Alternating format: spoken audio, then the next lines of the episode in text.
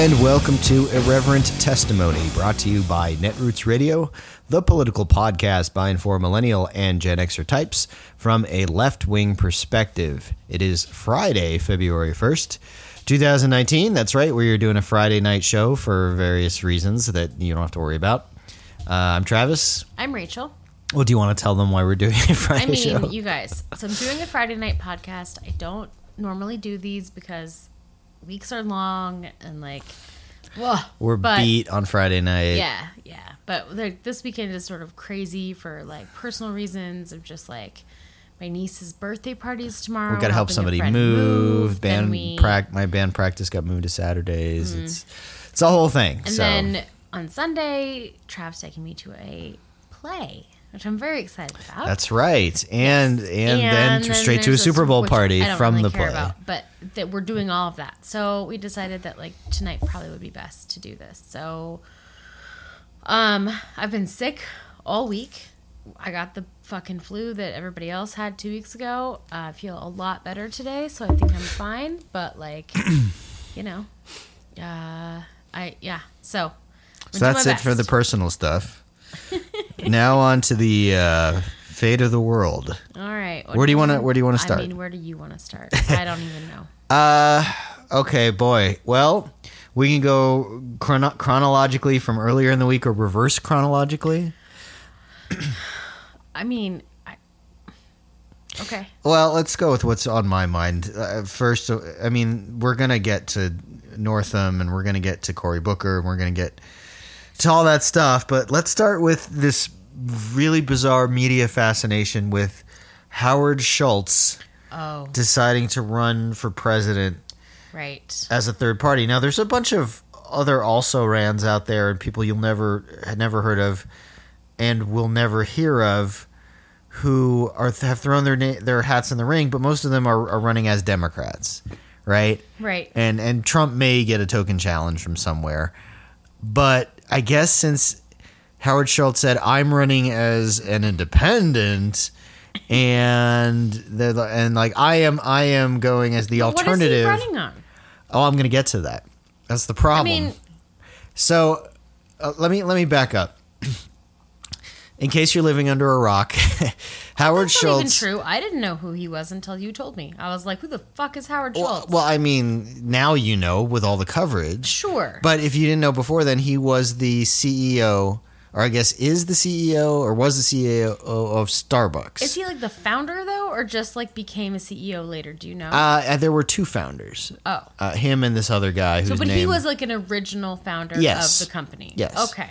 And and and to his credit, unlike Trump, he really was like a self-made guy that came from virtually nothing Mm-hmm. and founded this coffee company. He didn't inherit a business. He didn't inherit, you know, forty million dollars to start his own thing. Like he he built the company. Good for him. Uh not so good for Seattle, and there's a lot of stuff I could get into there, but most people have already covered that. But let me just tell you this. I used to work for Starbucks. Right. I worked for Starbucks for about a year, and I still have friends who do. And for a service job like that, it's a pretty good job. It's not the best job, it's not perfect, but the starting pay is decent. Uh, they don't raise you up a lot if, if you work there a long time, which is problematic. But the starting pay is decent. The benefits are good. You can get benefits. At least it used to be if you only, even if you only work part time, Right. which is unheard of Yes.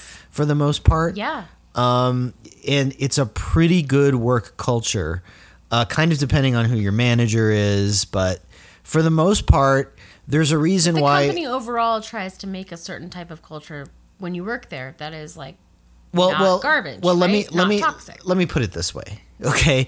When you walk into a Starbucks, the the baristas and the cashiers are are generally perky and cheerful and helpful and friendly, right? yes. when you walk into a Burger King or a Wendy's, the employees generally look like they want to drink bleach. Yes. Like they're just ready to off themselves. I think that's true. And their Yes. lives are miserable. And there's Yes. a reason for that. Right. There's a reason for that. And it's not just because Starbucks goes out of their way to hire perky, energetic Or people. I mean, I used to work there the and I am not perky and energetic. No, you are not at all. And it's not because you can enforce the idea like that's what a lot of people think. Well, Starbucks is that way because you make people be that way. No, they like, try to do that at Burger make King. people. I'm sure they do. I'm Yeah. sure they do that at every service company that exists. Every fast food restaurant, every restaurant, every place tries to enforce the idea that you have to be pleasant and perky, and it doesn't work, as you know if you've ever gone to I don't know any fast food restaurant. Yeah, literally not any. happy, no, right? they look absolutely miserable, and they and they're They not very are. good at their jobs, and they make mistakes. And who can blame them? They're getting paid, you know, slave labor wages basically, and it's garbage. And um, so when you walk into a Starbucks, it's usually very different, and that's because their employees are generally treated better.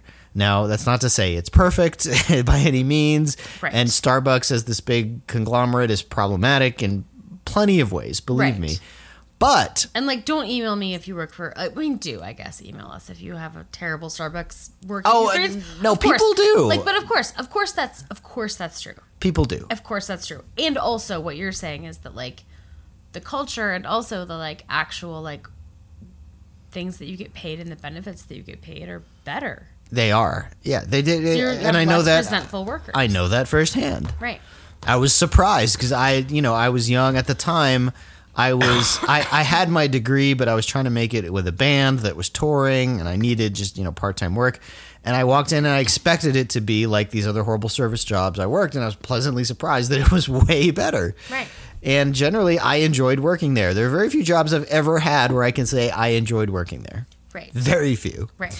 Um, which is why I more or less work for myself now. Right. So, in any event, the point is, Howard Schultz could have run on that. Right. He could have run on saying, like, I I had this company and I raised it into this huge thing, and it was a good place to work, and it is a good place to work, and and he could have got his people to back that up. Is that like I paid my employees a fair wage and I gave them benefits even if they were part time and Yes. I gave them time off and I gave them free Yes. coffee. And I did things that made their quality of life just sort of in even like sort of micro ways better.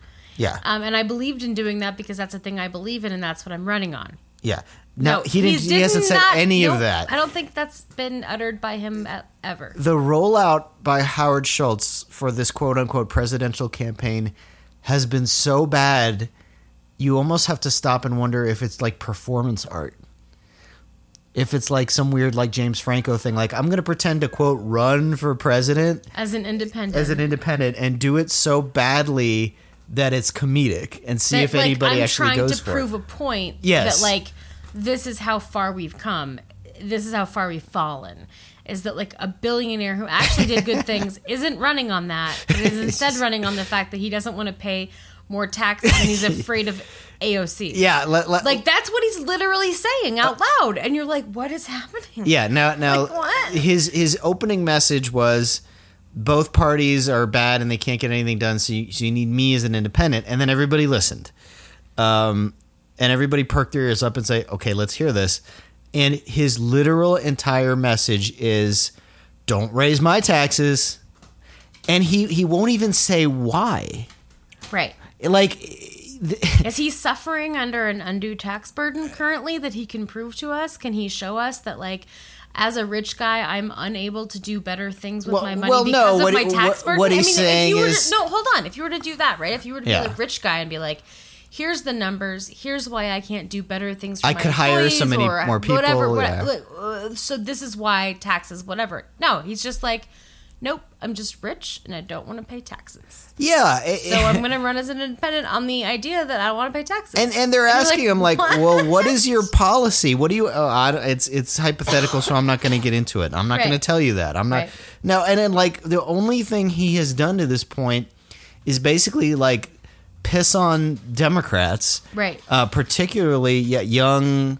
or- AOCs and like Betos and like, yeah, more mhm. more aggressive ones that want these marginal tax rates, yes, and he's just very blunt about that. Like, I don't want my taxes raised. Like, what are you running on? That I don't have to pay more taxes. I don't want to pay more taxes. Like, You're like, okay, okay, well, why don't you just like pour a bunch of money into Donald Trump's campaign, and then like then done, right? Right, Like and- just be like, support Republicans. But Like, it's but it but it's even worse. Point. It's even worse because you watch him, and he is a completely uncharismatic, boring asshole. Right.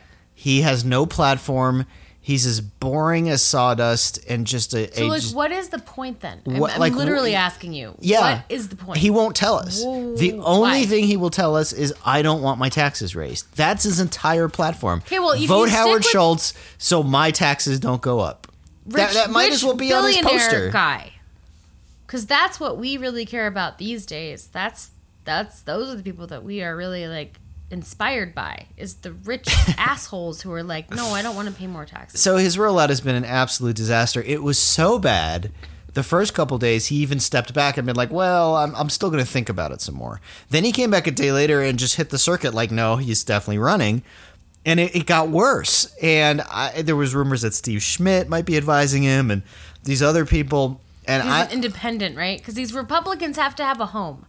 They need a home. So they're like, I can't fucking support Democrats and I hate Trump. So let's just pick a dude like this guy. Well, or like Hickenlooper, who's about to announce. Or well, not even anyone Hick. that's Hick's not too liberal. Um, I don't think so. I think it's just like literally anyone who is not like either side of the coin. But that's Just- a really good point, and that's Right? that's like what Kagro says. Like libertarians are libertarians because the Republican Party already has leaders, so they have to start their own thing that they can be the head of, right? Right. Like because they're they are Republicans in every way, shape, or form with a Right. very with very token idea of smaller government and and you know every economic policy. not too much imagine, debt right? Mm-hmm. and personal freedom of course but of course they're all anti-choice and you know Or uh, that's not actually true for most libertarians. A lot of them are like, no, like I don't care if you get an abortion, and I don't Well, not care not the you, Paul family. If you, I don't. I think I don't know if that's true. No, but, that is very um, true with them. Very true. A true. lot of libertarians, though, are very much like drugs should be legal and abortion should be legal and everything should be legal because there should really not be a uh, uh, government. oh yeah, when you're talking about the beret hat wearing guys, not the ones in government. don't care if poor people die because they're poor. I don't care about that. Right. They should die because they're poor because they did something wrong and it's a moral failure. But right? back, but back to And which so- which is republicanism. It's mm-hmm. just in a it is, different flavor. exactly. Yeah. But uh, Yep. back to Howard Schultz. So he's doing these like the media is really fascinated. Like, oh, this is so exciting. We No, actually get a not. third party. No. they're thinking Perot, and and everybody's going crazy. And you know, can he? Is he going to rat fuck Democrats? Well, wait a minute, he's going to rat fuck Republicans. And and I'm thinking like, where's this guy's constituency? Who is Literally. who is excited about this? Who? You know, like. Whose base? What base is he exciting right now? I'm, I would love to know. yeah. I would love to know what base he's exciting right now. I, I think you have a very, very just uneducated politically just class of people out there just like I'm so sick of the two parties. Any independent? Oh, he owns Starbucks. He must be good at business. Great. I don't even think they think that far. It's just some guy who's not a Democrat or Republican. Okay, but I don't even know if he's got that at this point because they did, finally did some polling, and his favorability among Democrats and Independents and Republicans is four percent. Four. That's his favorability.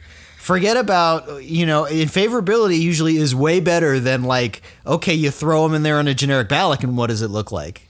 Like if you got four percent, you have zero as You far as people are actually going to vote for you. Like favorability is like way better. Way better. Like all the Democratic candidates are going to have really high favorability, but they can't all get 50, 60% of the vote. So if you have 4% favor, those like even like, oh yeah, he seems okay. Like, oh, would you vote for him? It's like Joe Arpaio on the Republicans. It's like the it's like Roy Moore. It's like no, no, everyone hates you.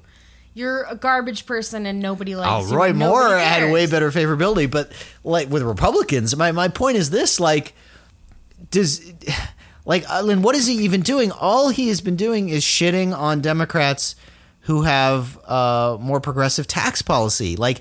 He, he came out with this thing. I mean, it used to be like Trump's really bad, and he hasn't said a word about Trump. He hasn't said a word. It's amazing to me though, like who the like. I'm not trying to say that I'm the smartest person in the room, but I'm saying who the fuck is on his messaging team that is like this is the message that's going to get to Democratic base voters, which is what we're talking about in primaries. We're not talking about the general public, right? We're talking about if you're an independent, you got to go after one base or another, or find a common message that resonates with I, everyone. I don't think that's who As an after. independent voter, your message which is not resonating on the left or the right. Anywhere. Everyone, everyone thinks rich people are assholes. Is I'm a rich asshole and you shouldn't make me pay more taxes. That's his message. And they're just like, this is a really good message. You should do that. And someone is saying that to him. And I just want to be like, what is, who are you paying? You can pay me and I will do a way better job. I, I don't think But, any, like- I don't think he is following advisors' advice. I just think he sucks. I think What he, is the point? Though? He doesn't know how to get a message point? across. What is the point? I don't, I don't wanna- know. Like when some weird vanity project. like AOC comes out and is like, "Yes, we should have a seventy to ninety percent marginal tax rate for the people who make over this amount of money." Blah blah blah, and like makes a really great economic argument about that. And then people are like, "Great, yep, that sounds good." Even like independent voters are like, "Yeah, I like it." Hold on, but even independent voters, when polled, are like, "No, that makes sense. That makes fucking sense." but it makes no sense. And then he's like, "Oh no, I am running on a platform that's the antithesis of that as an independent with no party affiliation to say that I as a billionaire should not have to pay any amount of tax." But that doesn't make any sense. Right, A- no, exactly. No, no, no, no. It's worse than that. AOC has been in Congress for a month.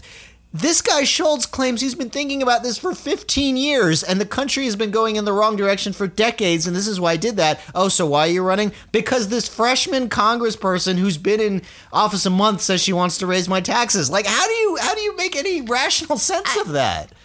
So that's what made you decide like, to run? You want to pick on the person who's the most popular congressperson right now, well, eh, next to Nancy Pelosi. Maybe. I mean, if your platform just like, is mm, I the, the 28 year old kid from the Bronx who has literally been in Congress for one month has so terrified me of losing my money. That's why I'm running. And like, y- he can't, he can't even get the, you know, the 4chan people who No. hate her with that. No. Like he's got nothing. No, no, because his entire platform is I don't want to actually pay taxes.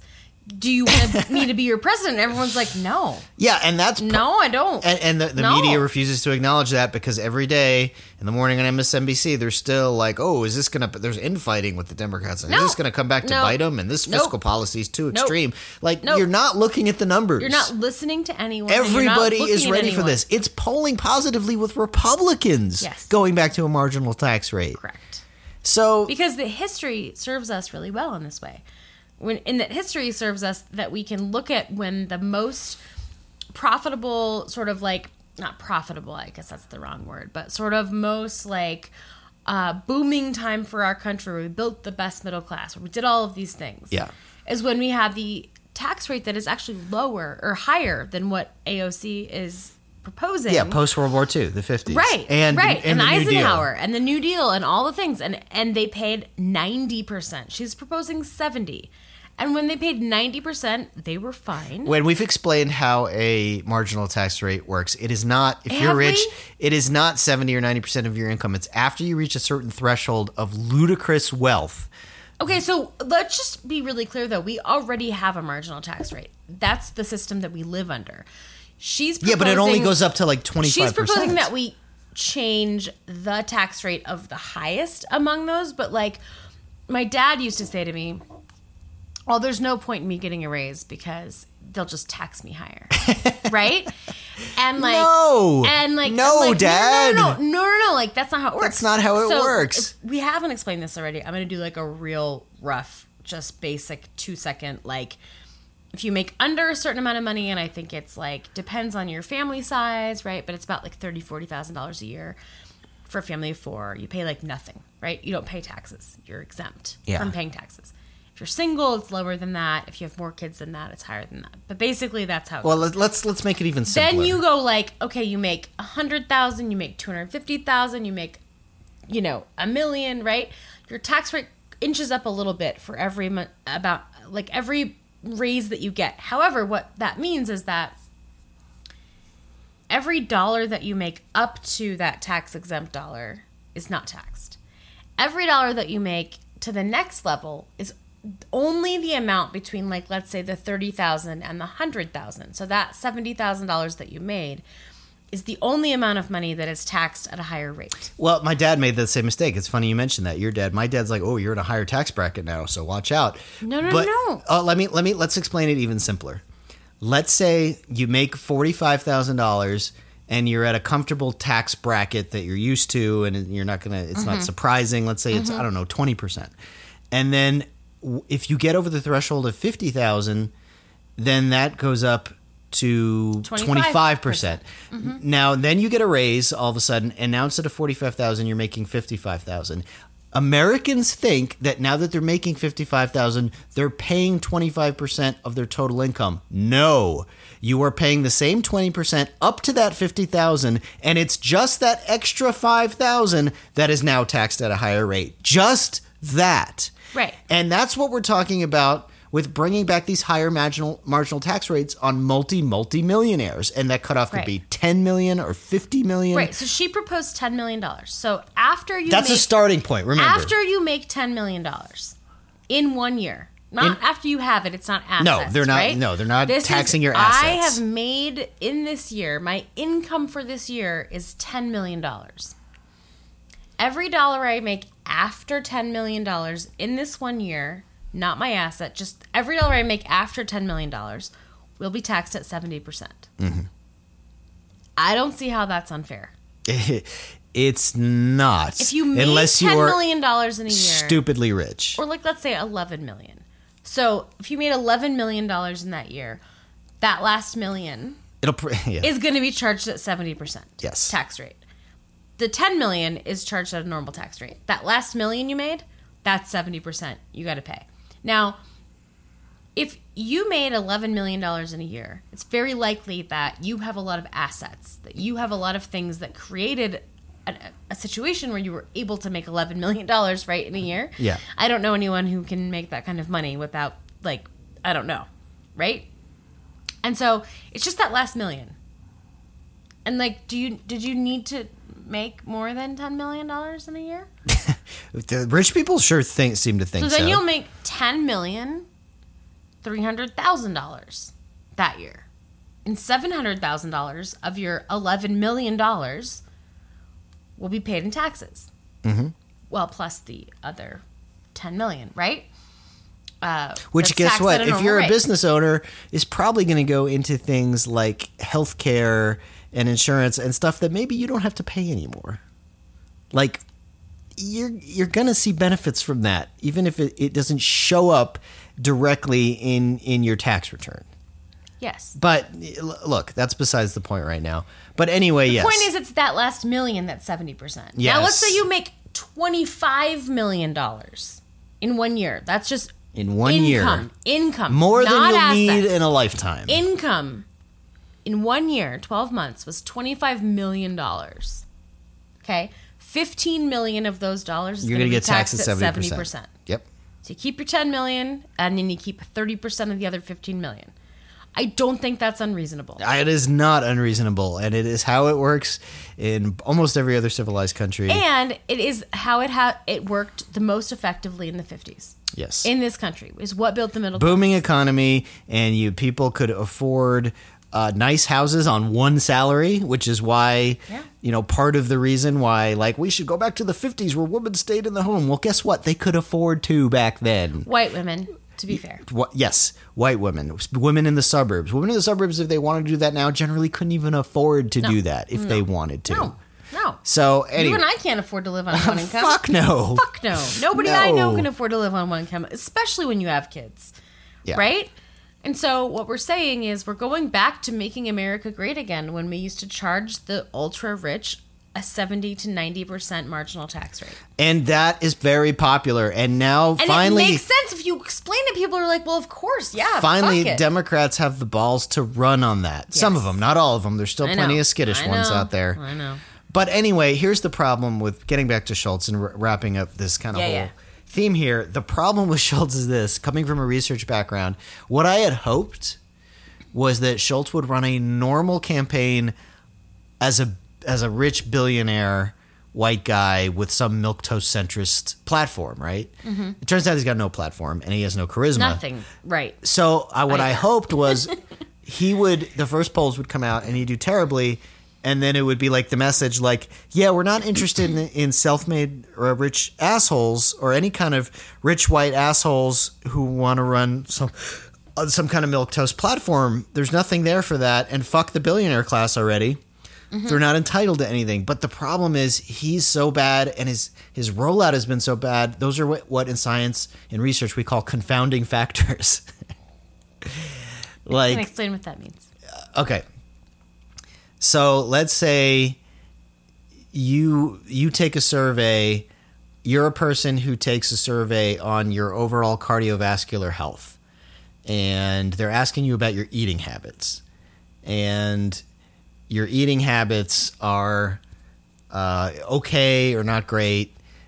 And then they get some data from that but they don't ask you whether you're a smoker. And if you are a smoker that is a confounding factor Right. so if you take some study on you know how I only eat- how I'm many how much how much leafy greens you eat in a week and you're trying to compile some data for that and you're not you know uh, you're you're not allowing for other uh, you know lifestyle uh, choices I also never move. I smoke and I drink right tons. Th- those are confounding factors but I in the am a very vegan. most basic But I'm a vegan, right? Right. So like, if oh, dad's a vegan, we'll put him in the smart heart health category, right? But we didn't ask all the other things. Right. So Right. that that's a very Okay. crude example of Sure. a confounding factor. Okay. So unfortunately, with Howard Schultz, he's been so bad at being a candidate. Like I don't know if it tells us anything, just the fact that everybody hates him. I mean, I know what it means to us, I mean, but when uh, when when your dad says I hate that Howard Schultz, it's probably just because he hates Starbucks because Starbucks said season's greetings on their you know cups. Well, my dad doesn't care Not not that. your dad. I mean, But, your like, I, right. I say your dad generically. All you guys out there, your dads, right? Right.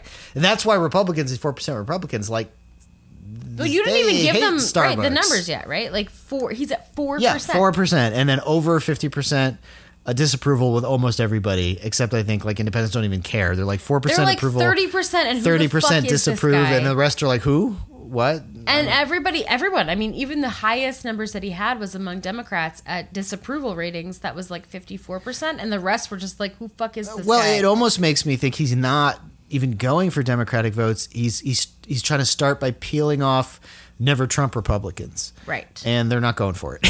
well, and that's not enough to win a fucking anything. To Um, win isn't. It's basically so. If we just want to go back to basic civics, it is basically impossible in this country to win a presidential election if you are not affiliated with a party. Because of the way that the electoral college works, it's basically impo- it's not basically it's literally impossible to win um, a presidential election if you are not affiliated with the Democratic or Republican Party. And we can bitch about that all day long, and you can send me fucking nasty emails about independent parties and third parties and things like that. Until you change the system of um, the Electoral College, it's basically impossible for a third party candidate to win a presidential election. The Yeah, most they can do is win 5%, and then the next election cycle, they can have some pull in the Electoral College. And, like, this is a thing that independents get really mad at me about saying, but I'm talking to you as a person with a political science fucking degree. It is impossible for an elect an independent person to win the presidential election. It Well, hold on. possible. It's even worse than what you're saying because Ross Perot got what, like 19%? Right. And he carried zero states. Correct. Zero. That's why, right? Because the popular vote does not count toward electoral college votes because the popular vote has nothing to do with party politics. Yeah. And party politics are who control the electoral college. And so if you don't have people in the electoral college who are going to vote for you or a mandate that they must do so based on popular vote, which almost doesn't exist, then But you didn't even literally win the popular cannot vote. no, doesn't. But what I'm saying In any is, state. doesn't but like he didn't win like he there wasn't like oh I won 19% in Iowa so I got you know one Yeah, it's not proportional, of the right. electoral college vote there It's he got not- zero electoral college votes it's not proportional, which is the only way that you win there are some proportional states but you got to win a pretty good percentage to get that right those states are generally have a, only a couple here and there Oh, you mean like Maine and Nebraska where they have the Right. extra districts or yeah. so like there are a couple of states that do proportional electoral college voting, which means that if you win like thirty percent of the vote, you get one third of their things if they have three, right? No, I think that's Generally for a geographical speaking- district actually. I think Generally speaking, it is actually, and I'm not saying this like hyperbolically, actually impossible for a third party candidate to win the presidency in this country as the country is currently made up, right? Yeah. As our current political system and governmental system works, as our electoral system works, is literally impossible. Here's another problem. So the only way, the only reason you run as an independent is to get like a book deal, or just do some bullfuckery, or like there's no reason to do it because unless you win like a hundred percent of the popular vote, you will get zero electoral college votes, and the only way that you win the presidency is by electoral college majority. here's another So- here's another problem with this this whole idea of any third party candidate, Howard Schultz or not. Like, yes, the media gets very excited because they love saying the both sides are to blame for everything game, but the Democratic Party right now is not that unpopular. No, I mean, they're overall, yeah, they're a little underwater, but if if even, but right now the Democratic Party is saying a lot of shit that people want to hear. yeah, because we're finally at this crisis point, right? I mean, they're they're talking about universal health care, which is what people want. They're talking about taxing the rich, which is what people want. They're talking about how no immigrants really aren't our enemy, and we don't need a fucking wall. Which poll after poll after poll is what people think. The majority of people think. You know, we're not, and we've like our issues have always polled well, but the But me- people are starting to talk about it. yes, and we're starting to message better because Slowly because- but surely. But because I think we're in this moment right now where, um, we sort of don't give a fuck. Mm-hmm. It's sort of like we've just been through this trauma. The entire country has been through this trauma of President Trump for the last two years, and and we don't have time to fuck around. we anymore. don't. And I also don't like po- politics as normal is gone. And so I don't have to be like, oh, Social Security is the fourth rail or whatever. It's like Mm-hmm. nothing's the fucking fourth rail. President Trump exists, okay? Yeah. So like our party is gonna be like, we want universal this and universal that and fuck guns and fuck everything and we love the gays and women are great and we're gonna elect fucking Muslims and like Mm-hmm. I just fuck it. We're just like, no, I'm done with all the bullshit. Like I think the entire Democratic Party was just like fuck you guys, fuck everybody. This is who we are, and everyone was like, love it, great. Yeah, but Finally, now, now that right? the, the media is figuring that out, there's all these breathless, you know, they're going to go too far to the left, and Yeah, Howard and, Schultz like, might pull them back, and all this mm, bullshit. Mm. let up, let the fucking media write that shit. It doesn't change anything I am seeing from Yeah. any of the people that just got elected. Any of them, they're all just like, go fuck yourself, and go fuck yourself, and go fuck yours. Certainly with the the freshman class, Oh, for sure. the new people. And like, I think I would say, and I, maybe this is too bold a thing to say, but I would, I think that Nancy Pelosi was really bolstered by that freshman class in a way that like she was able to just be like go in into the Oval Office and just be like, no, and that's it, right? Because Yeah. she knows she's backed by people that are like, fuck yes. And like that's what the American people want. That's what her party wants. She fucking won. Um, I think that this idea that we are like these sort of like um cowardly lion kind of like we don't really know what we're not is I think that generation of Democrats feels over to me. And I think the new generation of Democrats is very much just like, no, this is what we stand for. And like when you actually stand for the thing, go ahead and do polling because everybody agrees with us. We Yeah. just said it the fuck out loud. And when we said it out loud, everyone was like, yeah, that, that's good. That makes sense. No, yeah, I like that.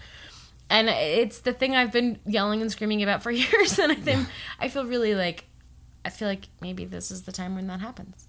Well, yes, for now, it's going to be interesting to see who our candidate is. Uh, there's a lot of good ones to choose know, from. That that This is the thing. I've We- got, we I do. got like seven, literally seven messages today from peripheral people in my life asking me about my opinion about the 2020 candidate. hyperventilating over the 2020 field, right? And And the field isn't even finished I'm yet. like, y'all. it's still forming. And this is not like a group text. This is seven separate people that were just like, "What do you think about this? What do you think about this? What do you think?" And I was just like, copy paste. Like, look, Do your own homework. Listen to their here's go online, read their platforms, I think it's too early. hear them talk. I think it's too early. I think it's going to be a really crowded field of a lot of really talented and qualified people. And I have no idea what's going to happen in two years. Yeah. Um, is X person that you sent me a link about on the top of my list? Yes or no? Um, he- do you want to know the reasons why? Here they are. Um, but like, it's it's too fucking early. Yeah, and that's why I don't pay attention to those polls at all. No. when they come out because No. it's it's whoever the name you know or whoever just launched their campaign is at the top. Right. So you Right. know it's pointless because it'll last a couple Um, days and then we're on to whatever. Right. But um, I do want to talk about at some point the sort of frontrunners if you want to. we'll we'll we'll see if we get to that. I think there's more important stuff to to dive into. Uh, we will mention just real quick. Cory Booker threw his hat in the ring today, officially, and uh, Sherrod Brown kind of unofficially did, uh, really badly in my opinion. Uh, he said something to the effect of that this party has to start caring about the real blue collar Americans. You know, wink, wink, white people. I mean, I'm going to tell you right now, whether you want me to talk about it or not. Um, Cory Booker's at the top of my list. Uh, Sherrod Brown, I didn't know about that, would be at the bottom. Kamala Harris, also at the bottom, which might be kind of surprising, and that surprised a couple of my friends today uh, for reasons we talked about last week. I wouldn't say Kamala's at the bottom, but she's not my top. she would not three. be. She would not be at the top of my list for reasons we discussed last week, which and is that we'll continue prosecutor. to discuss. uh huh. And that goes very much against our, our other friends on Daily Kos, on Netroots Radio, Yep. and that's okay. That's uh, you know what? If she is the nominee, I will vote the for her Uh, so obviously, hard. obviously, but So like hard. it's okay that we have a crowded field and we have different preferences. It's okay. There's a lot of pressure right now that I'm feeling, even from people I respect. Like, "Eh, I don't know about this. Oh no, you know, don't say anything negative about this candidate. It's like, no, no, no. We we, we have No, a field, is our job. and we can give our opinion on who we prefer. It is.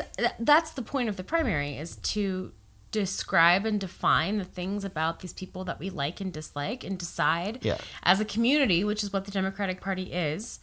Right? It's not an institution; it's a community of voters. Now, now you have to be mature enough not to make it a fucking zero sum game like we Right. did with Hillary and Bernie. right? Like, you know, and I mean that's sort of what naturally happens when it's just two people going head to head for months and months and months and months and months, and and shit gets ugly, and Right. we get that. But like, it's okay to have multiple good choices and then have one emerge from that and go with it. And, And, the way that you get the best possible candidate is by rigorous debate within the community without trying to be assholes and without there being this zero sum game. Well, it's about good luck with rigorous debate. It's about, look, Kamala Harris is fucking amazing. And yeah, she's fucking great at so many things. And I have a real problem with her prosecutorial record and her record in California around criminal justice Well, reform. that- I have a real problem with that. this is my problem so that's with not why I with- would like to have her be the with the with the Bernie people, like the Young Turks crowd and all that. Anytime any of these Democrats put their hat, hat in the ring, they immediately just trash him. Nothing good about them. They just trash whatever it is they don't like about him. Right. And some of that is fair criticism, but like they that's their thing, man. They're they're they're gearing up for Bernie or bust again, and we're not going to put up with it. No. We are not going to deal with it, and No. and I don't think and that's that goes Most of us are on every agree with that. front. So I don't care. Obviously, Bernie is going to be a problem, um, and his supporters are going to be a problem because they have never stopped being a problem, and nor has he ever stopped being a problem. Right. So that's just going to be a thing we're going to have to deal with. Mm-hmm. And like, I wish he would just disappear off the earth. However, if we're talking about the other candidates that exist and we're having a real and robust debate within our community of Democrats and of liberals and of progressives and of radicals, and we want to talk about things, I think you should be able to acknowledge that, like, hey, Kamala Harris is not my first choice because of these things. However, she also has these really great, great characteristics, right?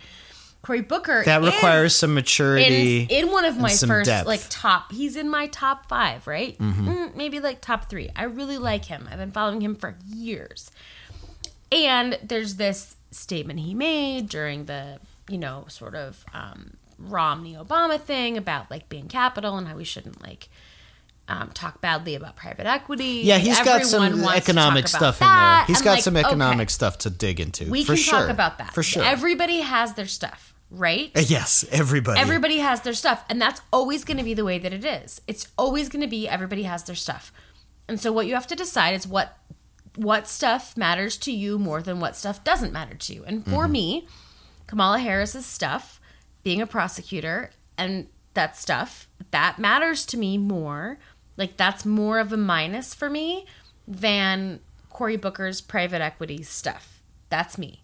And you can disagree with me on that, and that's perfectly fine. And if either one of them were to become the candidate, the nominee, I would absolutely vote for any person who has currently uh Well, look, even let- like this bootleg leg, whatever the that guy's Boot- name. bootlicker. Boot, boot, giggy giggy. Boot Boot-giggy. giggy diggy. I can't. I don't know how to pronounce his name. I'm sorry.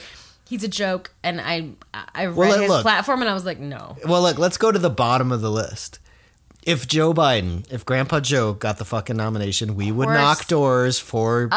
Of course. Well, I think I'd put Tulsi Gabbard behind Joe Biden. I would actually. absolutely. He's not the bottom of my list. He's not even close to the bottom of my list. He's near the bottom. Tulsi for me. Gabbard is the absolute bottom of my list because she's a racist homophobe.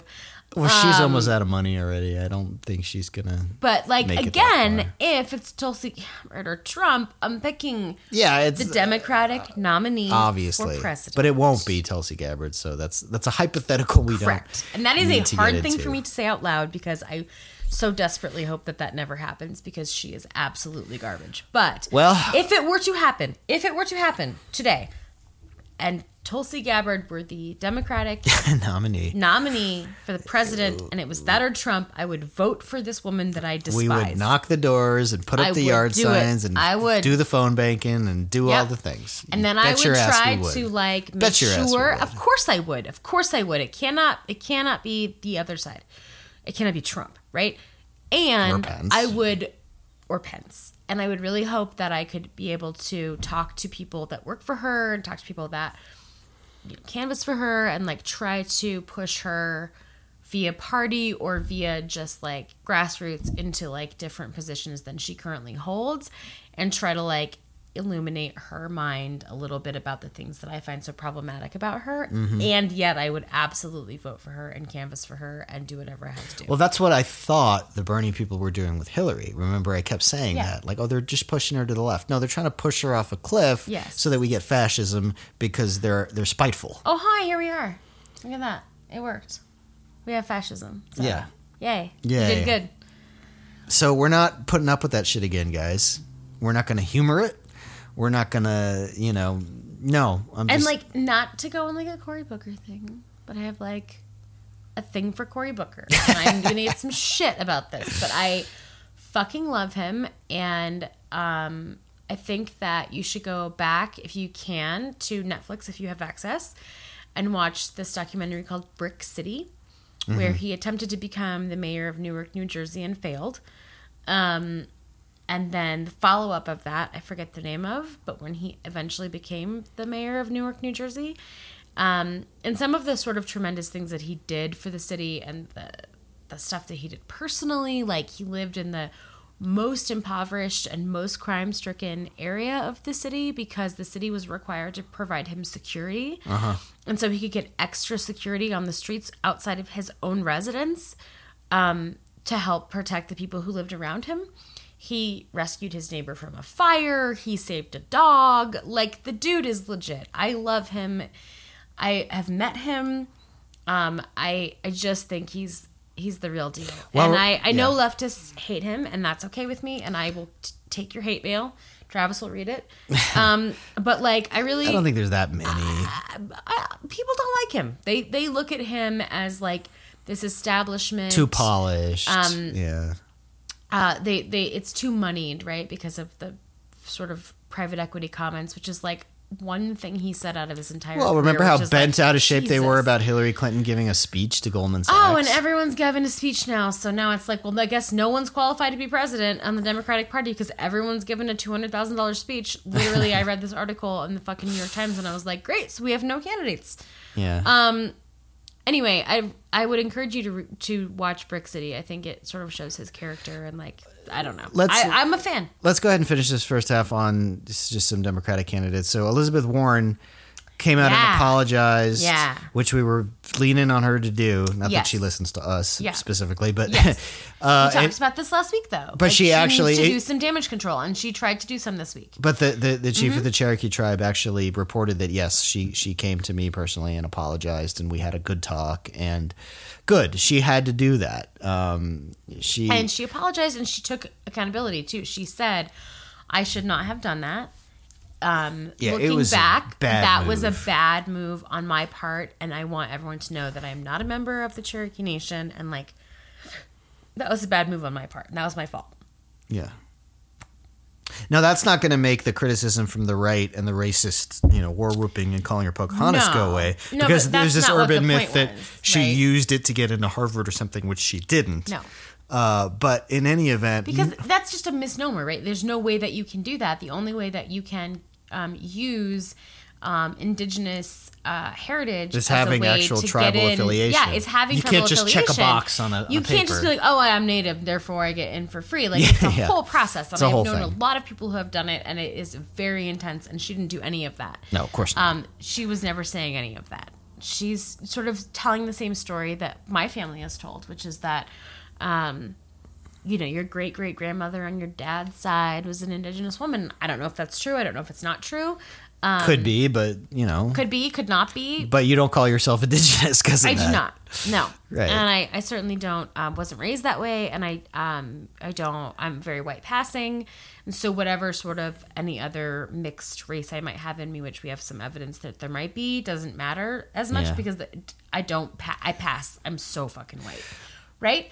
Um. So I think she did a really good job of. Well, I, I don't know. We'll see. But real she quick- at least started. Real quick right? before the break, I'm really disappointed that Joaquin Castro has not gotten any press for his run. He has announced he's running for president, and he got about five minutes on the day he announced, and now everybody's just ignoring him. Well, I think that um, most of the media feels the way that you do, which is that like he'll be a really great vice presidential candidate. Well, we still got to get to know the guy, so, so But I would like it. Give I him some airtime. Less Howard Schultz, you. more I don't Castro. need Howard Schultz. I don't need this boolagoo guy either. I would much Well, rather have someone not who getting worked any- in the Obama White House. Yes. Who headed worked in San DHS. Antonio, that's a like, big right? That's, Like a, that's a big post, Right. big important post, and like uh, they're just ignoring him because I don't know. He'd be the first, you know, Hispanic candidate. Mm-hmm. So, uh, well, I guess wasn't Romney was part Hispanic or no? He's well, we had Ted Cruz, of course.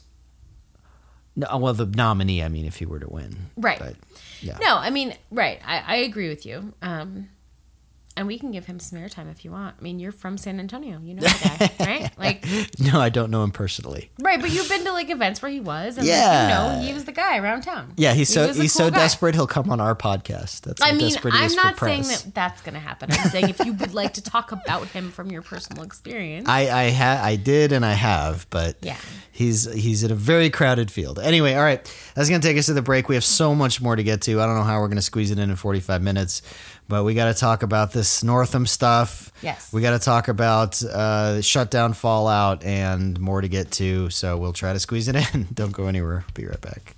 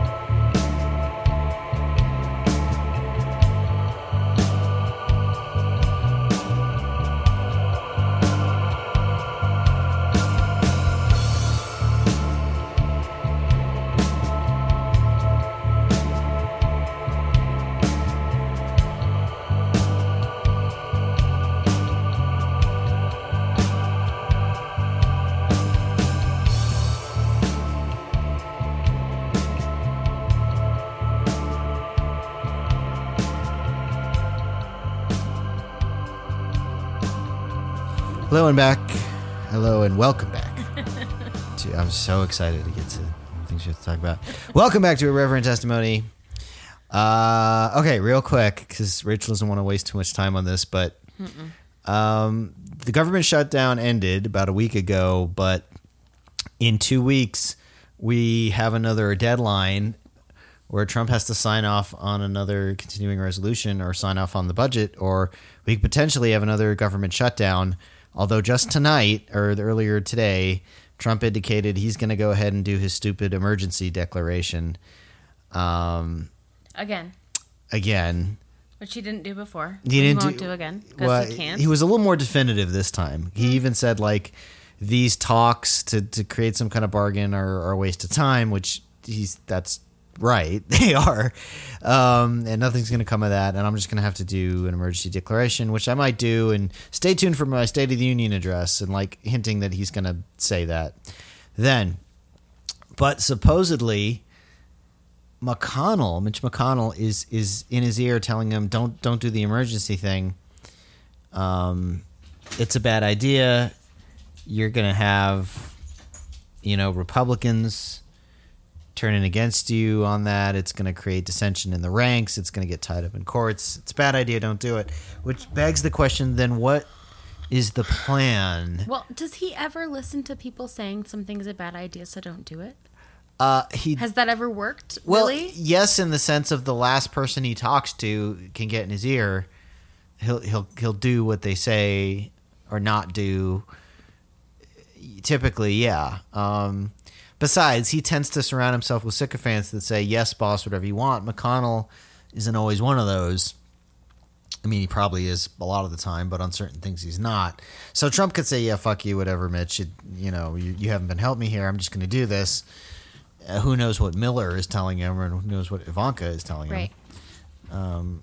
So, you know, uh, but here's the thing: if Trump gets a hair up his ass two weeks from now and goes, "Now, fuck it, I'm shutting it down again. It, it actually worked for me, and people will be on my side this time," like, are you 100 percent sure he's not going to do that? No.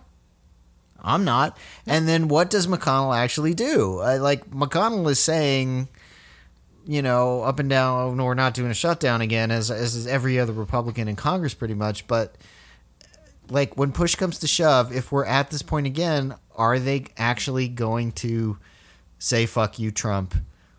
And and get the votes together to override a veto. Like McConnell doesn't want to do that. You don't want to do that, and he doesn't want Trump to do. So McConnell is conceding there's there's not going to be a fucking wall. We'll just try to run on that in 2020 and say Democrats are soft on the border or whatever. But Trump isn't ready to concede on it. So what I mean- happens in two weeks? I'm still not sure. I mean, I fucking know. Uh, does Trump shut the government down again? Maybe. Probably not. But like, Uh, probably not, but he could. Also, could try. probably. I don't know. I live in an alternate universe where these things can happen, And we don't without any have a sort rational of like, actor. right? Yeah. Exactly. There's no way to determine what this person will do because there's no way to uh, judge what a person should do. And in two weeks, who knows what'll be happening in the world? Who knows what'll be happening with the Mueller investigation? Who knows who will have Right. been indicted? Like two weeks is a lifetime in in this age of insanity. Um, but Yes. I am not convinced we're not going to have another fucking shutdown. And I think it will be really bad for Republicans, and I think they know that. And I think that yeah, don't know- of course it would be bad. It would be suicidal. But, but like uh, but but the question isn't whether it's bad for them or not it's if we all know that it's bad for them then what do they do well, they what do they do they have not yet showed they're willing to stand up to Trump, even when they know something's bad for them. Like, how did they think the shutdown was going to turn out? Like, okay, we'll keep the government shut down for a month. He'll realize how bad it was. Then we won't have to do this again. Like, was that their plan? Like, like have they met this man? well, have they met reality? have they met him? Because i have and i'm like mm, you think oh yeah he doesn't care. The thing is like he doesn't care about any of that. What he cares about is that he looks good and is likable to a certain percentage of the population. That's all he cares about. So their hand wringing about what does this do for the party is like, well, you guys have done enough. Like, I don't know what you even say about your party anymore. So I don't know. Probably they let it happen. And Well, let's then, say he like, does this emergency. and, de- uh, let's I say mean, he does this know. I don't know. emergency declaration. Now, there's some worry that along with that, he'll name himself king and impose martial law. He's not going to. No. Uh, he, he- he could try, but he's he's not going to be able to do any of that. Now he, he he could do his emergency declaration, and then what? He's also playing this game where he's trying to be like, "Oh, it's all done. I already have the money, and we're already building the wall." Like he's he's playing. He's trying to play that Right. that that three card Right. Monty with his followers. Like, Right. I I got this money from this pot over here, and actually Right. the wall's already being built. It's already under construction. It's already under construction. So mm-hmm. that then it's like, okay, well then Well, and then you have What do you like, need an sort of, emergency like, declaration? Mayors and Why and do we need a shutdown? coming out and being like, there is no crisis. Like there literally is not one. I'm the mayor of this border town, and like there's them. nobody. That's not a thing that's happening. It just isn't Yeah. a thing that's happening. Um, but like facts don't matter. But that's how crazy it is trying to follow this guy. Is that like at 10 a.m. he'll say, "Oh, we we got the money and we're actually already building the wall." And like, oh, okay. Well then every. Oh, I'm going to do my emergency declaration, and then, like, and then like, and, and then one o'clock. Oh, I might shut down the government again. It's like you can't follow the fucking bouncing Adderall infused ball. Like, Well, it's not even Adderall. It's like he's he's dementia, well, that too. right? I mean, like he just doesn't he doesn't know what's happening and he doesn't care. I mean, he said this week that like um his intelligence reports were wrong because it wasn't the way that it was covered on the Yeah, news. I didn't know if we were going to get to that. Um, that literally happened. He literally said, like, I think that um, the intelligence reports might be wrong because that is not how the news covered it. yeah, he went to at a public And feud with his intelligence chiefs. Our friend Sarah Burris covered this uh, at Raw Story and was like, "This is the most absurd thing of the week." Is like literally like, that's not what I heard because I didn't read the report, but I watched it on the news. And that's not how they covered it. Well, like, do you understand that the news doesn't get the same information that you get as the commander in chief? well, what news was he even talking about? It must have been Fox, right? Even though he watches all Well, of them. I don't know, but is that the point? is that the point? Is the point that he's like, well, the news said different things than my intellig- my top secret intelligence report as the president. I didn't read that, but I watched the news and that's not the what news it said. something different. Or, So the news must be right, even though it's the the fake news that nobody should the enemy of the people. I mean, it's it's it's. But that that's perfect Trump, right? He he can't focus and he hates intelligence briefings. He doesn't pay attention to them. He just wants to go watch TV. And then he so calls he pays them attention naive. Mm-hmm. when he's watching TV, and then on TV they say something like, "Well, that's what's going on," and like, He's "Well, what like, do you mean this other thing? well, then happened? my I saw it on- intelligence on agencies must be naive. He says, Yeah. my intelligence agencies are naive. Yeah, that because well. Fox News said this, and you're like, all right, we're like literally at idiocracy here. Like we're done. Yeah. we're done. It's over. Well- it's done. Well, I was going to say that's one. That's actually one area where McConnell actually put his foot down and said, like, "No, this this yanking all the troops out of Syria is a bad idea, and we're gonna we're gonna try to stop you." Now, whether that actually happens, we'll see. But uh, anyway, All right, I wanna move from on. that, I really do. You want to get to Northam? no, I want to talk about something else entirely. Okay. Um, this is something that's really important to me and should be to everyone else. Um, there is a jail in Brooklyn, New York. Yes. Um, the headline from the New York Times is "No heat for days at a jail in Brooklyn where inmates, I'm sorry, where hundreds of inmates are sick and frantic."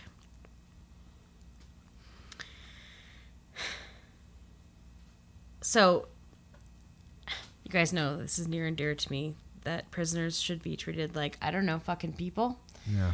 Um, more than a thousand inmates have been stuck in freezing cells at a federal jail on the Brooklyn waterfront that has had limited power and heat for at least this week, according to federal public defenders and leaders of the unions representing the jail's correctional officers.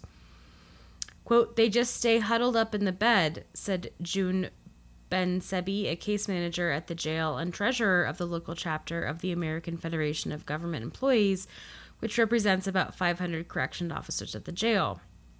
The jail, the Metropolitan Detention Center, houses more than 1,600 inmates and lies in an industrial swath near the waterfront in Sunset Park, Brooklyn. Mm-hmm.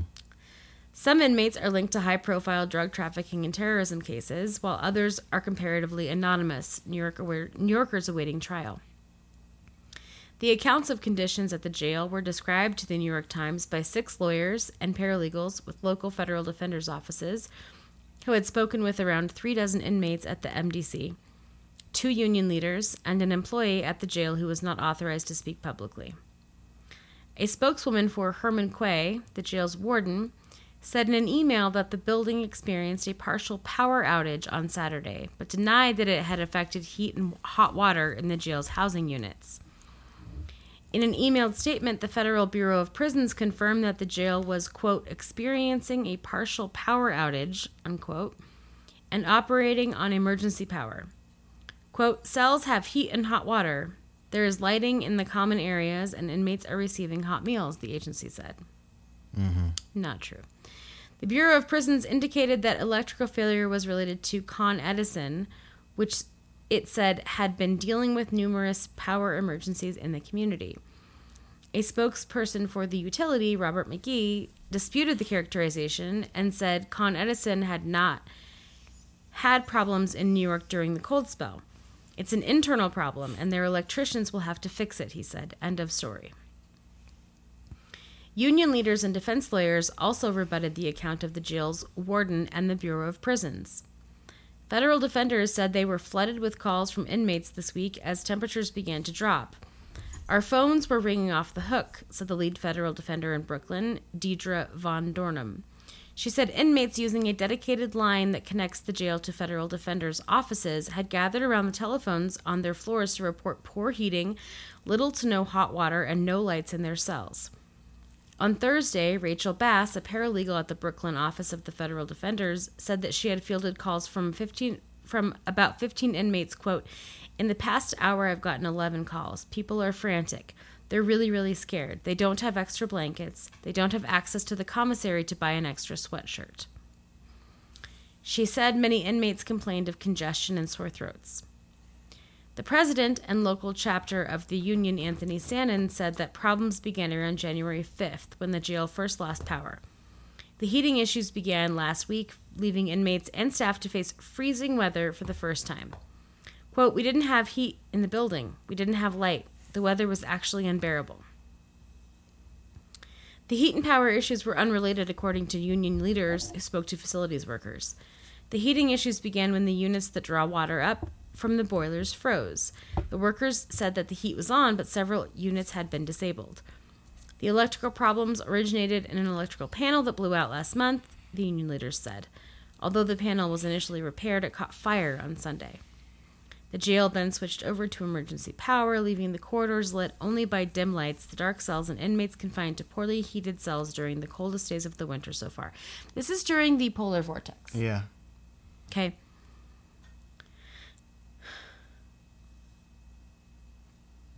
It goes on and on, and I can go on and on. They've also um, stopped being able to give the inmates hot meals because they are unable to make hot meals because they have no fucking electricity and no heat. Um, they have no, the inmates have no access to um, visits either from their legal teams or from their families. So there's basically no communication coming out from the prison. Um, so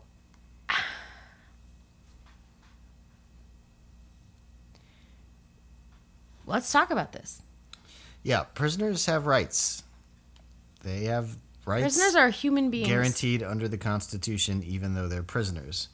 When you when you become jailed or you're a prisoner, you do not uh, cease to become a citizen or a human. a citizen or a human being. That is correct. And the Eighth Amendment expressly says that cruel and unusual punishment, which I would think that being in a polar vortex and having No access no to heat. no meals, no visits, no blankets, and no ability to obtain those things for yourself because the commissary is closed, would certainly be cruel and unusual punishment. Absolutely, it would. Now, that's the problem, right? These are these aren't some kids at a prep school where you know uh, lawyers and rich parents can rush in. These are prisoners, so uh, the So nobody advocacy for cares? them. Yeah, Except I fucking care. I fucking care a lot. I care a lot. Um, these are human beings that are being imprisoned by the prison state, which is basically privately run at this point for the most part. I have no idea if this particular facility is, but I would imagine it probably is. it's a federal prison, so likely. yeah. Um And if we choose to um, imprison people, and we choose to put people in cages, and we take custody of those people, which we should not do.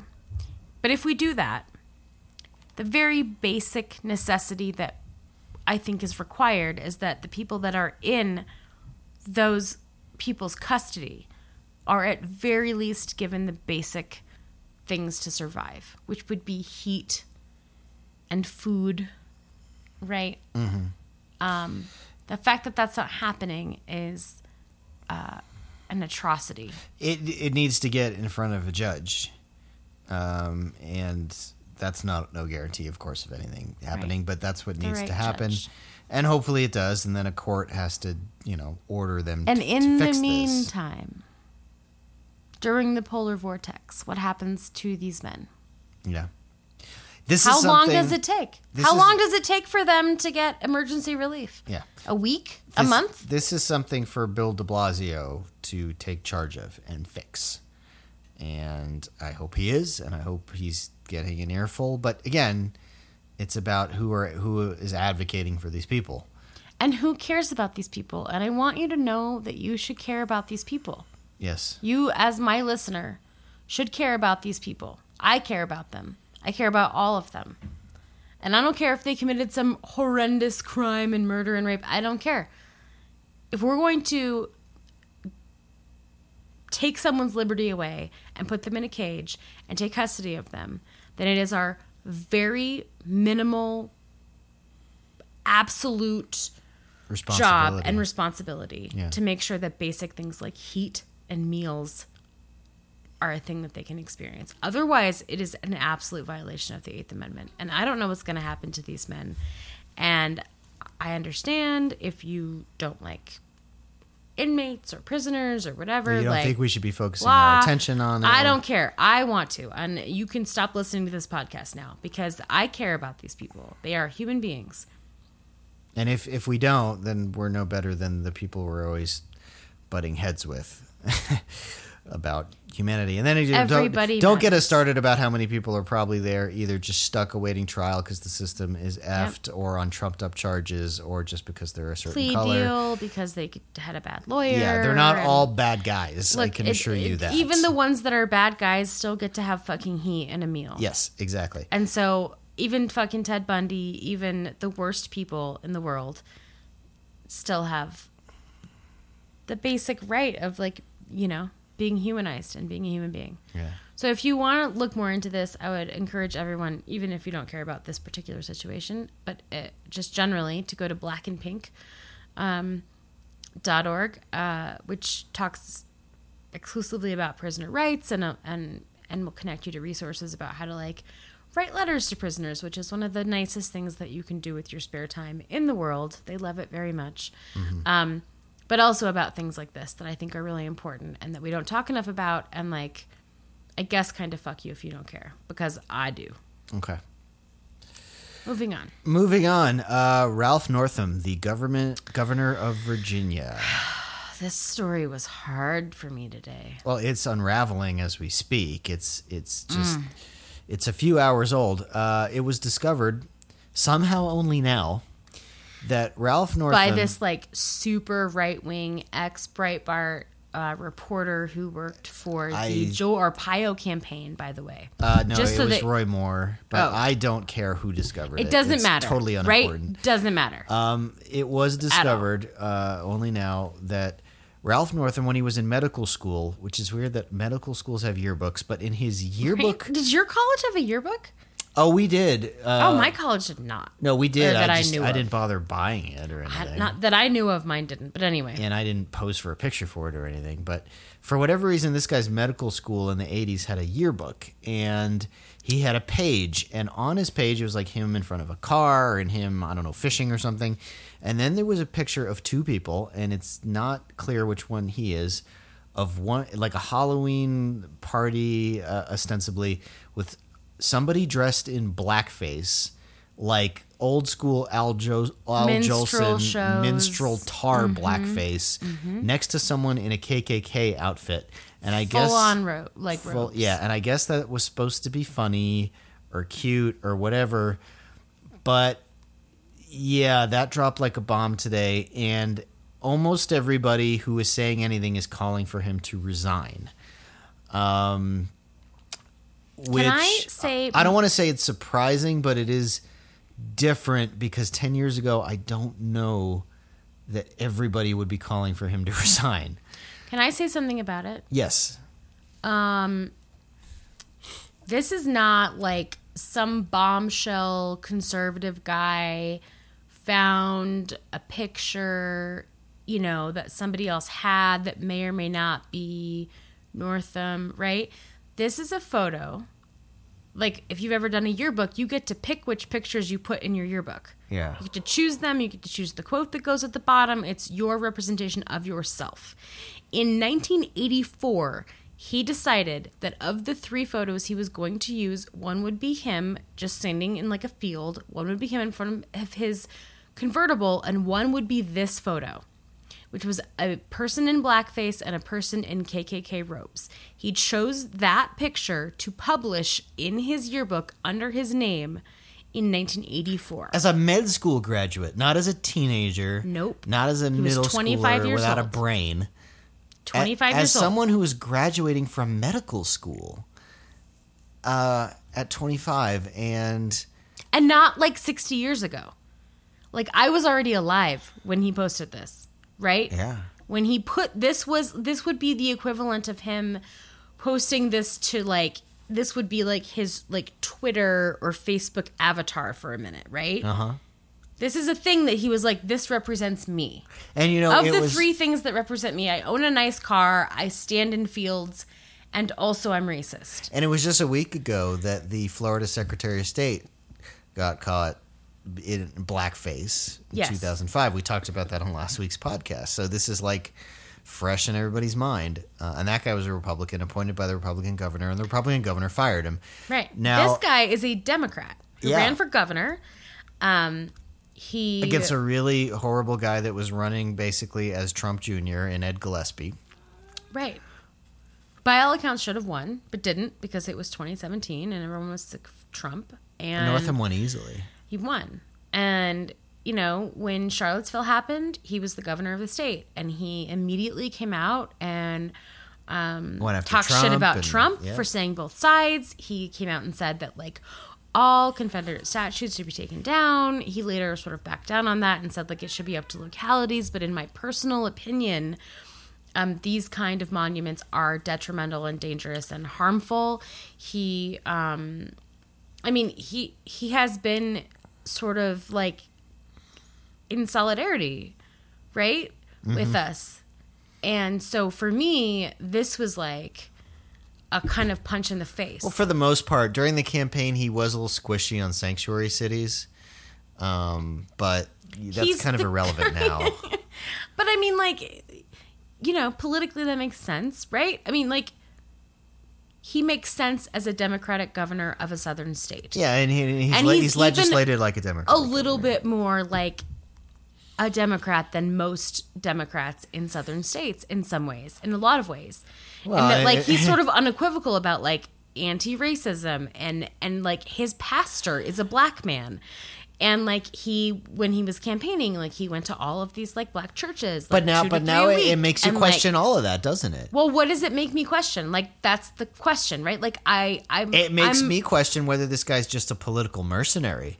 Remember, like when Dick Cheney had to, like, the somebody decided for him, like, oh, I have to go clerk with the Democrats, so why don't you go with this Republican guy? And Dick Cheney said, yeah, sure, whatever. And then the rest is history, right? Like, who knows what this is is is this guy's really all about? Because I, I would think. I mean, I guess I guess the political calculation, like, oh boy, I hope nobody sees that yearbook photo, or otherwise, like, this is a thing from my past I should get out in front of right now, and he may not have survived that, but like, it makes you call into question everything. At least, Yes. especially if I was an African American and I campaigned or I voted uh, for Northam, I would question everything now. I'm like, who are you really? Like, you're saying all the right things, and like, is this just because? Is this just the path you went on because you thought it would be the best for your political career, and you don't actually believe any of this But, stuff? but I don't think that that's true necessarily. I don't know what's true. No, but uh, not no. I don't. What I mean is, I don't know that politically that would have been best for his career. I think that so many of these southern governors and southern sort of um, political people have come out and said like, "This is about our heritage," and like all of those people have have have done really well. And his sort of like no, this is bad, it's dangerous, all of them should come down, it's harmful to black people.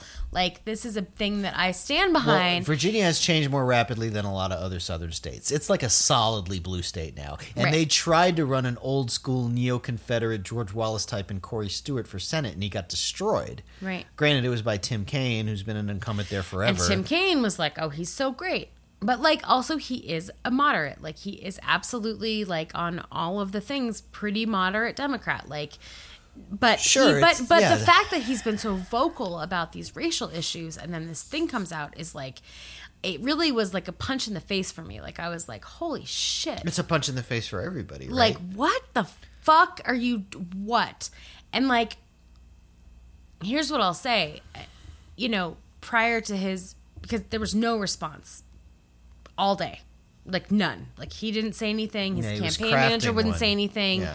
nobody would say anything and then finally he came out with this very like uh, I don't know. You saw it. I, I, didn't see I it. would call it a boilerplate uh, scandal response. Now he did at least say, "I take responsibility," and he said, "Yes, this was racist." So he did get that, but the the whole feeling was very like by the numbers response to a scandal like answer. Like it didn't feel, feel spontaneous. It didn't feel heartfelt. Authentic. It didn't feel it like it had any depth at all like any it. authenticity or any like, Like I really believe that what I'm saying like the words were there but like you know it was shot in his office and you know his hair was perfectly coiffed and it was it was all it didn't work I mean, nobody bought it. Look, and i didn't buy I, it. no, and I I don't either, and I didn't even watch it because I was just so just like, I mean, you didn't have to watch it. It was exactly what you would expect. Exactly what you would and expect. exactly what I wish didn't happen. If- if his- right, like if somebody like that who has this then track record of like pretty good racial politics for the South Mm-hmm. came out and said, "Holy shit, I you know what this was the worst." Decision I have ever made. I forgot that it existed, which he probably did. Um, no he didn't forget that he put that in a I mean, what I don't remember what picture I put in my fucking yearbook. I don't remember. I but he didn't make that argument. Even if he didn't it doesn't matter. If he was just like this was terrible, I had a different i was Like- immature and i was yeah, stupid and stupid and I like I I didn't understand like the things that mattered and like I mean, you could say a bunch of things, but you have to take full fucking accountability and be like that was racist. That was awful. I was awful. I don't know why that was, or here's why I thought that would be a good thing because I thought it would be funny. And in retrospect, like that being funny is actually just like really harmful and really racist. And like, here are the things that I have done to like make up for that, or like, here are the things I want to do, or like, I don't know, any sort of just like mea culpa. You should still resign.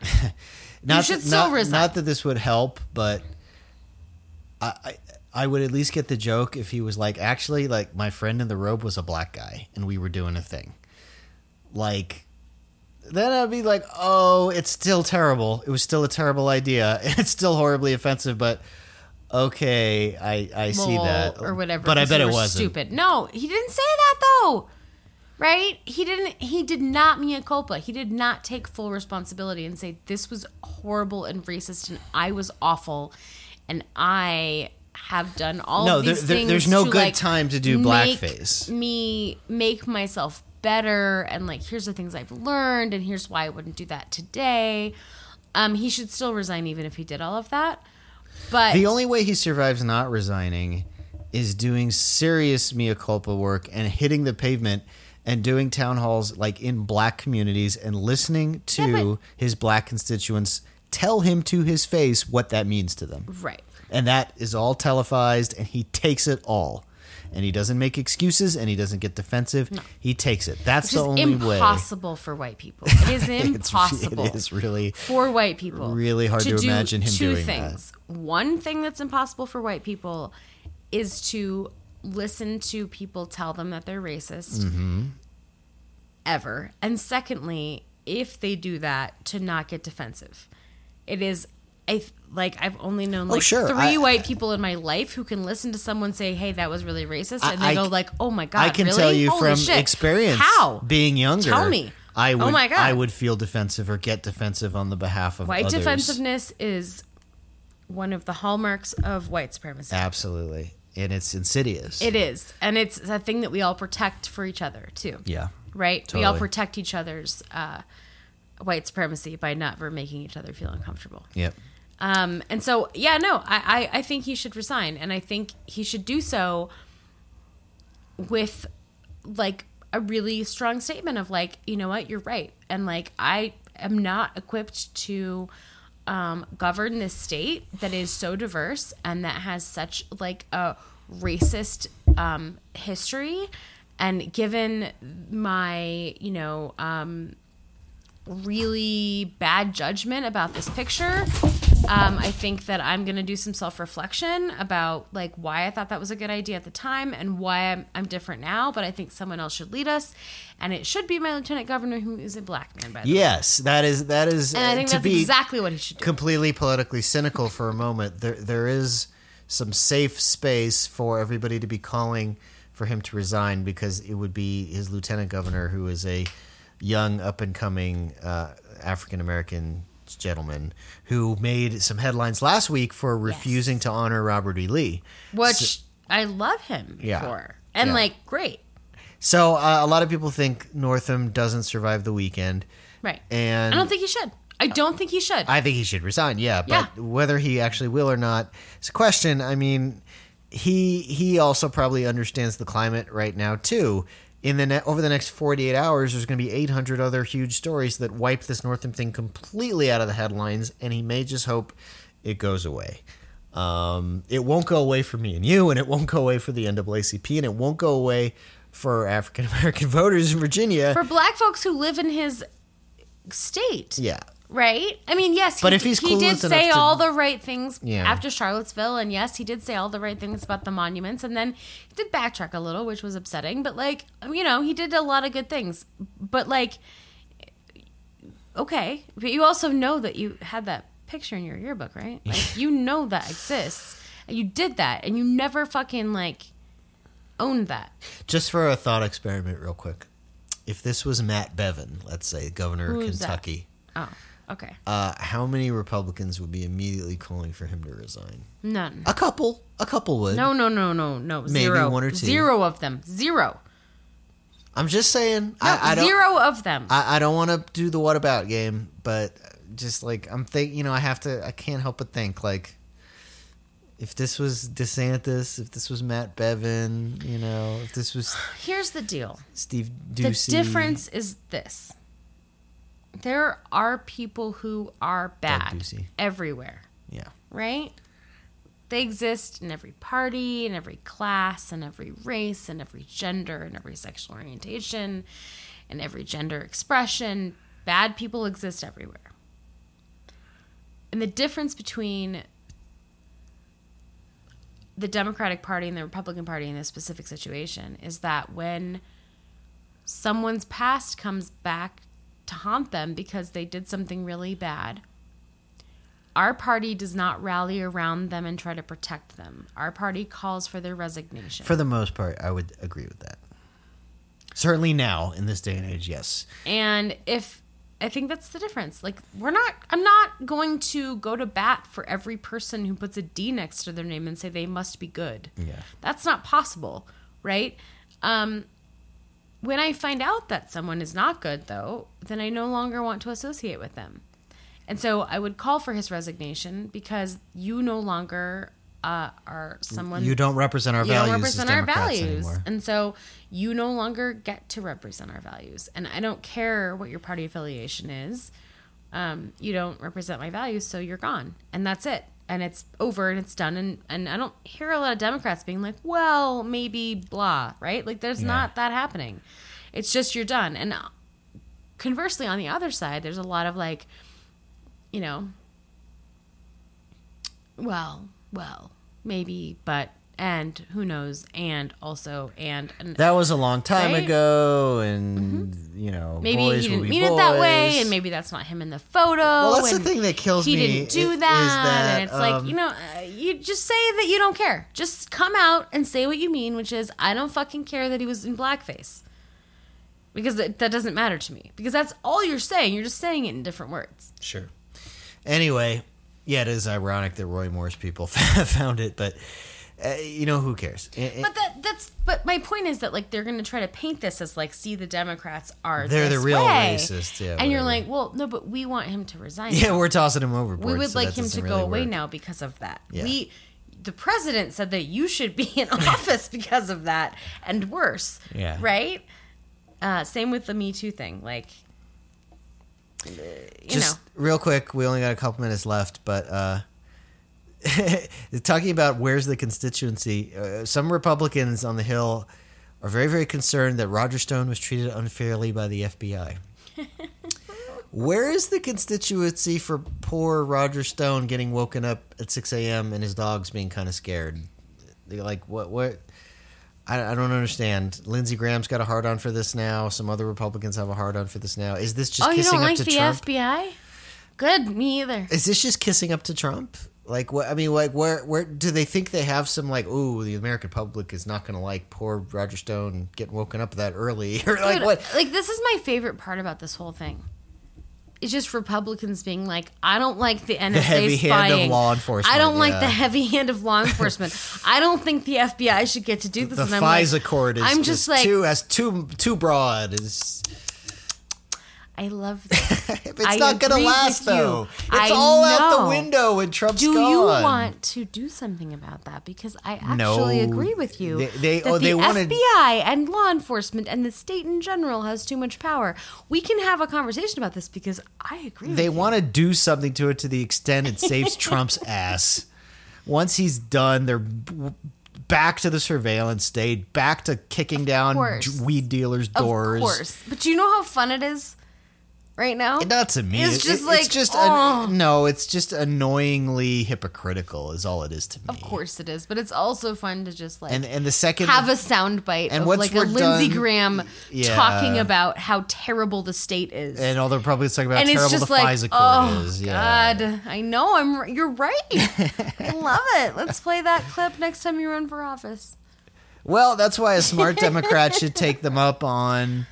I mean, now they're you know they're now they're like, ooh, we get these crossover votes, but they should be smart and be like, great, let's draft this legislation to scale back Yeah. the power of, of these the FBI and the. CIA and the NSA and the FISA courts. Let's But- let's, let's well- dramatically scale back the power. Whenever of the it gets down to brass tacks, though, even those big talkers like, well, uh, maybe. Oh, you don't want to dramatically really- disempower the state? No, I just want Oh. to rant about it on Fox Oh. News to say that Trump's getting a raw deal.